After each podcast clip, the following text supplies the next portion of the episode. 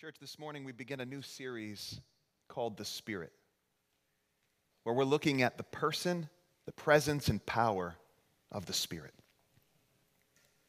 I don't know what your background is. I don't know what your experience is, what your past experience is with the Holy Spirit, what you've been taught. All of us come with our own misconceptions and ideas. All of us come with baggage. All of us come with maybe past experiences, some good, some not good. I want us to be open to all that God wants to teach us about the Spirit today.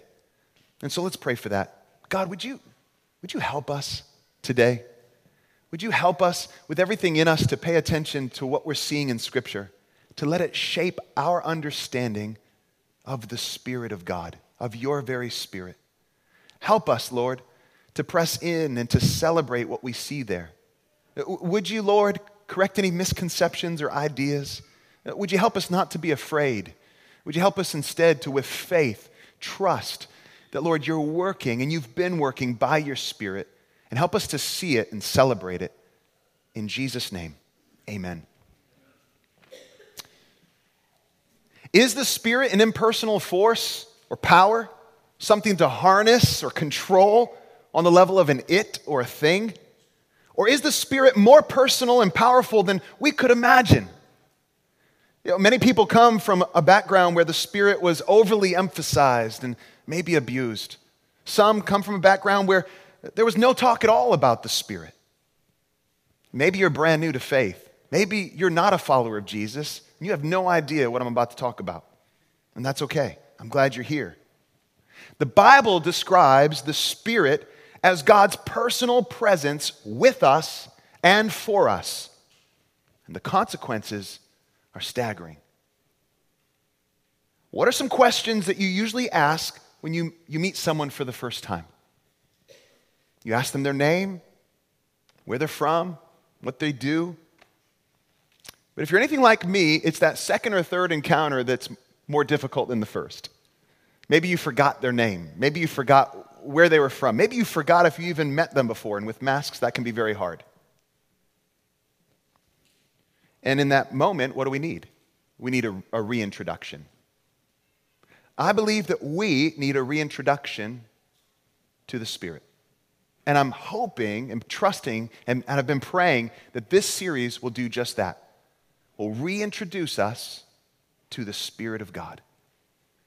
There are two things I pray we see in today's sermon. First, God's personal presence. Second, God's personal presence with you and for you. First, let's look at God's personal presence. The Holy Spirit is just as much God as the Father and the Son are God. He is the third person of the Trinity. Now, this means that God is one, but expressed to us in three persons. The person of the Father, the person of the Son, and the person of the Holy Spirit. And so the Holy Spirit is not an it or thing. He's distinct from, but equal with, God the Father and God the Son. Now, our temptation is to reduce God to a size that our minds can grasp and control. But to understand the Spirit better, I want us to go back to the start. Let's go to Genesis, the very start. Genesis chapter 1, verse 1.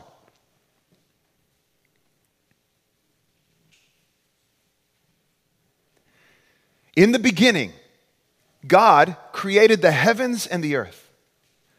The earth was without form and void, and darkness was over the face of the deep. And the Spirit of God was hovering over the face of the waters. We'll pause there. Right away, we see that the Spirit of God was present and active at creation, hovering over the darkness and the chaos, bringing life out of darkness, order out of chaos. The Hebrew word for spirit is ruach. The Greek is pneuma, meaning wind or breath. The idea is that of an invisible, powerful energy that's necessary for life, like powerful wind or sustaining breath.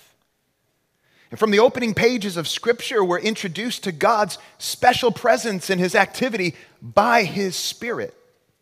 Now, what I want to do this morning is I want us to follow the thread of the Holy Spirit throughout the Bible and discover what the Bible has revealed about the Spirit. Now, so we're going to be on a journey here together. We're going to look at several passages throughout the Scriptures here. We're going to follow this thread that is the Holy Spirit throughout Scripture. We've begun here in Genesis chapter 1, verses 1 and 2. But if we follow that thread, we'll find ourselves bumping into individuals empowered for specific tasks by the Spirit of God. People like Joseph, who was empowered by the Spirit to interpret dreams. People like Moses, who was empowered by the Spirit to lead God's people. Later in the biblical storyline, we see a special empowerment given by the Spirit, filling these individuals who were called to actually, as artists, to put together the tabernacle, the sanctuary of God. The instructions were given to Moses, and then God, by his Spirit, empowers or fills Bezalel and Aholiab. Say those names. Yeah. Bezalel and Aholiab are found in Exodus chapter 31 and 35. We're not going to read the passage, but it's really cool to discover that some of the first men that we see in Scripture, in the storyline of the Bible, empowered or filled with the Spirit of God, is for artistic design. They're empowered with wisdom and skill and creative genius to design the tabernacle. And the tabernacle is where God was to be worshiped, where God's presence would be felt and experienced, where relationship with God would be restored. And it was located in the heart of Israel's community. And so they were concerned with function and aesthetics. And we're learning something about God the Spirit. He's empowering these men in their artistic design. Now, later in Israel's story, King David was empowered to lead and to prophesy. Later on, when Israel was in exile, Daniel was enabled to interpret dreams and to prophesy. And then there was this group of people called prophets, enabled by the Spirit to say what God wanted to say to his people. And then we know that they spoke of a time coming when God's Spirit would actually work in humanity in a new and powerful way. That one day God would establish a new covenant and would dwell within his people by his Spirit. That he would place his law within hearts. And this is spoken of in Ezekiel 36, Jeremiah 31, and Joel chapter 2. I know I'm making a lot of references here, but you can find actually a handout to every sermon on our Sunday handout group. You go to our Church Center app and go to the Sunday handout group, and there's a handout with all of these references. We're following that thread, though, of the Holy Spirit from Genesis 1 throughout Scripture. Once we enter the New Testament, what we find is we hear of this prophet, John the Baptist, who's preparing the way for the Lord. And he announces that one is coming whose sandals he is not even worthy to untie, who will baptize with the Spirit. And then Jesus arrives on the scene. And what do we find Jesus doing before he launches into his public ministry? He's baptized. And right there, the Holy Spirit was present at Jesus' baptism. And what do we see the Holy Spirit doing? The Spirit, he's hovering as a dove. Only this time, he's hovering over the waters of Jesus' baptism. He's empowering Jesus to do what he was called to do. Jesus truly is the anointed one. Jesus is the Christ, the anointed one. And he's anointed to begin a new creation. He's anointed to begin a new creation. So in Genesis 1, we saw the Holy Spirit hovering over the chaos and the darkness and the waters of Genesis 1, bringing creation about. And then later on in the gospel accounts, we see the Holy Spirit is present and hovering over the waters of Jesus' baptism, bringing out and beginning new creation through Jesus. Jesus would begin a ministry and proclaim the good news of God's reign, bringing order out of chaos. Light out of darkness. And Jesus understood that the Spirit of God was upon him, that he was the anointed of God. I want us to read one of Jesus' first sermons out of Luke chapter 4. In Luke chapter 4, beginning in verse 18, Jesus picks up the scroll of Isaiah, and this is what he reads. The Spirit of the Lord is upon me, because he has anointed me to proclaim good news to the poor, gospel to the poor. He has sent me to proclaim liberty to the captives and recovering of sight to the blind, to set at liberty those who are oppressed, and to proclaim the year of the Lord's favor. And then Jesus rolled up the scroll and gave it back to the attendant, and he sat down, and the eyes of all in that synagogue were fixed on him, and he began to say to them, "Today this scripture has been fulfilled in your hearing." He understood who he was. He knew what his role was. He knew that the Spirit of the Lord was upon him, and he began to launch into public ministry. Do you remember then what happened in Acts chapter 2? We're following the thread now of the Holy Spirit. Do you remember what happened in Acts chapter 2, where the apostles and the disciples were waiting, just like Jesus said? And Jesus said that the Spirit would come. He said that the Spirit would come, that they would be baptized with the Holy Spirit. And they were waiting on a particular day. It was the day of Pentecost. Now, the day of Pentecost was a day of celebration of the day God entered a covenant with Israel on Mount Sinai. Now, if you remember this was the giving of the law.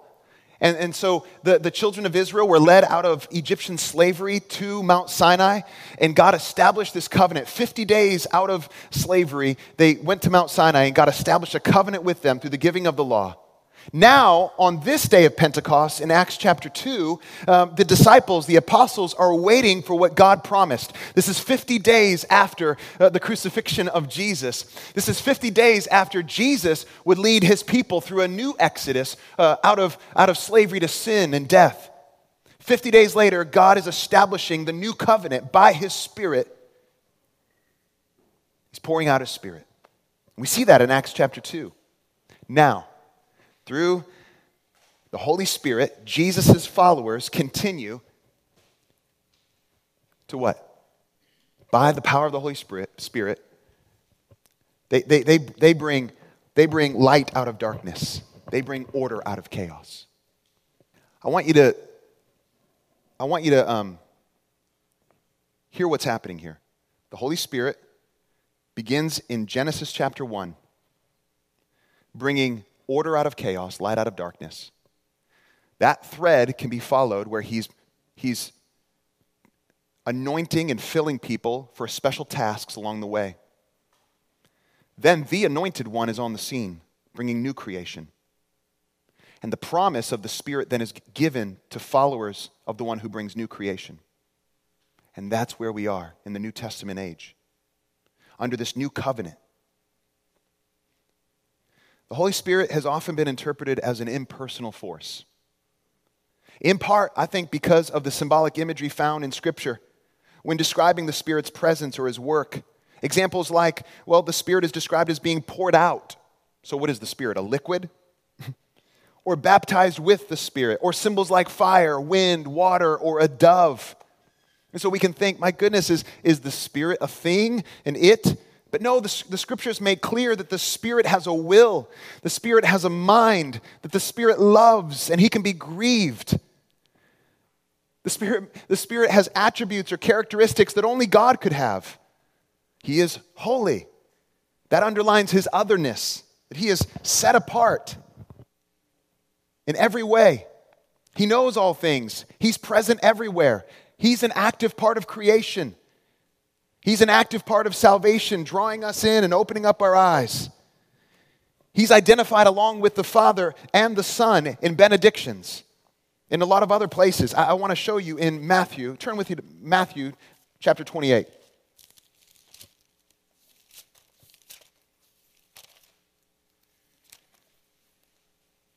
Beginning in verse 18. And Jesus came and said to them, "All authority in heaven and on earth has been given to me. Go therefore and make disciples of all nations, baptizing them in the name of the Father and of the Son and of the Holy Spirit, teaching them to observe all that I have commanded you. And behold, I am with you always to the end of the age." There he is, alongside the Father and the Son. And the Holy Spirit, in addition, the Holy Spirit and God are used interchangeably. We see that when Ananias and Sapphira in Acts chapter 5, they actually are lying to the Holy Spirit, and Peter says, "You're lying to God." And so there it's used interchangeably. And so the first thing that we're seeing here today in my prayer is that we walk away with an understanding is that the Holy Spirit, the Spirit of God, is God's personal presence. Second, that the Spirit is with you and for you. We want to see now what Jesus said as we follow that thread of the Spirit through Scripture. We want to see what Jesus said about the Spirit. Turn with me to John chapter 14. We're learning about the Spirit today. John chapter 14, beginning in verse 15. Jesus said, "If you love me, you will keep my commandments, and I will ask the Father, and he will give you another helper, a helper, to be with you forever, even the Spirit of truth, whom the world cannot receive, because it neither sees him nor knows him. You know him, for he dwells with you and will be in you. I will not leave you as orphans. I will come to you." Now look at chapter 16, beginning in verse 7. "Nevertheless," Jesus says, "I tell you the truth. It is to your advantage that I go away, for if I do not go away, the helper will not come to you. But if I go, I will send him to you, and when he comes, he will convict the world concerning sin and righteousness and judgment, concerning sin because they do not believe in me, concerning righteousness because I go to the Father and you will see me no longer, concerning judgment because the ruler of this world is judged. I still have many things to say to you, but you cannot bear them now. When the Spirit of truth comes, he will guide you into all the truth, for he will not speak on his own authority, but whatever he hears, he will speak, and he will declare to you the things that are to come. He will glorify me, for he will take what is mine and declare it to you. All that the Father has is mine. Therefore, I said that he will take what is mine and declare it to you." Notice how Jesus speaks of the Spirit. He used personal pronouns. The Spirit is given also by the Father and the Son. And he's given to be our helper, Jesus said. Now that word helper is advocate, comforter, intercessor, who will be with us, Jesus says, forever, and who is the Spirit of truth, who will dwell with us and be in us. Jesus goes on to equate him with his very presence, his own presence. Interesting. The Spirit brings conviction. The Spirit guides us into truth. He declares things that are to come. He will always glorify Jesus, and he will speak what is Jesus's and declare it to us. That is what we learn of the Spirit from the lips of Jesus himself. And so we're learning that he makes Jesus known to us and through us. The Spirit will make Jesus known to us and through us.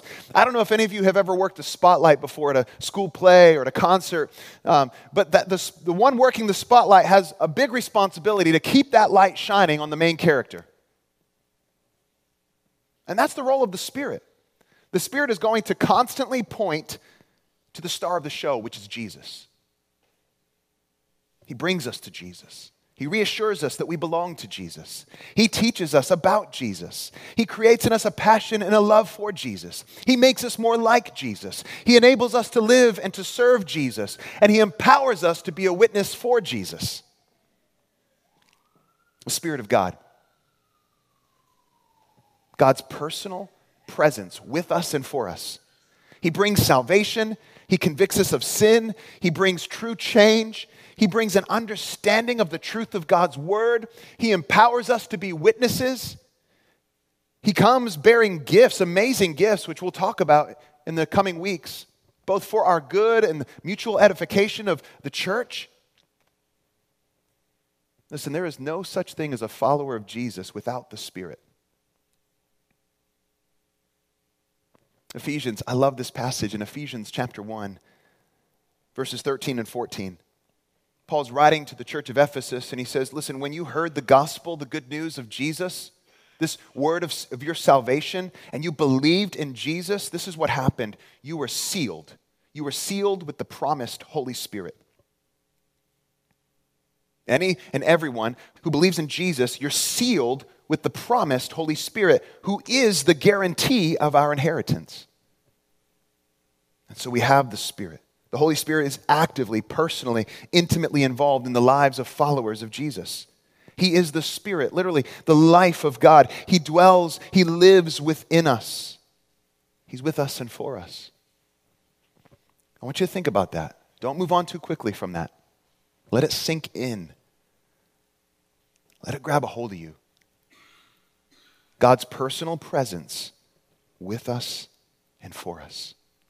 God's personal presence, not a force, not an it, not a thing. God's personal presence with us and for us. We are experiencing the fruit of this new covenant we've entered into through the death and resurrection of Jesus and the pouring out of the Holy Spirit on each of one who would believe in him. It's powerful. So as followers of Jesus, we have the Holy Spirit with us and within us. We're not just given this small portion of the Spirit at salvation when we become a follower, and then we get more Spirit later on. It's not a two-tiered Christianity, those who have the Spirit, those who don't. That's not what it is. We have the fullness of the Spirit. We're Spirit people walking, hopefully, in and by the Spirit, which we'll talk about next Sunday. But why then are we exhorted and encouraged, really commanded to ask to be filled with the Spirit? What is this? I want to turn your attention to one passage that does tell us to be filled with the Spirit. There are others, but turn with me, please, to Ephesians. Ephesians chapter 5. In Ephesians 5, beginning in verse 18, Paul writes to the church in Ephesus, and he says, "Do not get drunk with wine, for that is debauchery, but be filled with the Spirit." So here's this illustration. Listen, don't get drunk on wine. Be filled with the Spirit. What happens when you drink too much alcohol? You fall under its influence. It begins to control your actions. You start to live differently and act differently. And he's saying, don't be drunk on wine. Be filled with the Spirit. Be increasingly dependent, strengthened by, under the influence of the Spirit of God. And so, church, I can't tell you a prayer that I pray more than, "Fill me, Lord. Fill me with your Spirit." I'm not lacking the Spirit. He's present with me. He's in me. I have the fullness of the Spirit, but I'm saying, fill me, empower me, strengthen me as I'm walking to talk to someone about the Lord, as I'm walking to meet with someone, getting on a phone call. Fill me, Lord. Empower me by your Spirit. Help me to live under the influence of your presence, that you're near to me, you're not far, and you're active, and you're personal, and you're powerful. I want to fall under your influence. And we're to ask this repeatedly, persistently.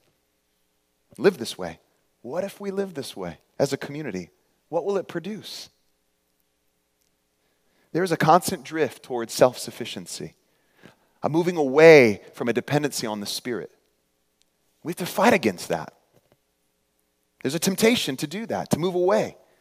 And so the Bible has been really clear today, I think, that the Spirit is God's personal presence with us and for us. And the consequences truly are staggering. The Spirit is still bringing order in life where there was once chaos and darkness. And He's doing that through you. You who would be a follower of Jesus, filled with the Spirit of God. As we proclaim the good news of Jesus, He brings order where there's chaos, light where there's darkness, transforming hearts and lives for His glory, setting us on a course of living our lives for His glory, making us new. That's what He's doing here in St. Pete. That's what He's doing through you. We get to be a part of it. Let's pray. Father, we thank you so much for what we've learned here today about you, about your Spirit. You know, it's been my prayer that you would correct misconceptions, that you would help us see the beauty of who you are in your personal presence by your Spirit. Lord, I pray that as a church community, we would be ever increasingly dependent on your Spirit. That we'd recognize that we as followers of Jesus are a Spirit people, empowered by your Spirit. Help us to live that way. Help us to, Lord, want to be filled under the influence of your Spirit daily in every area of our lives. And help us to be mindful, Lord, that you are personally present with us and for us. And all this by your Spirit. And we thank you. Amen.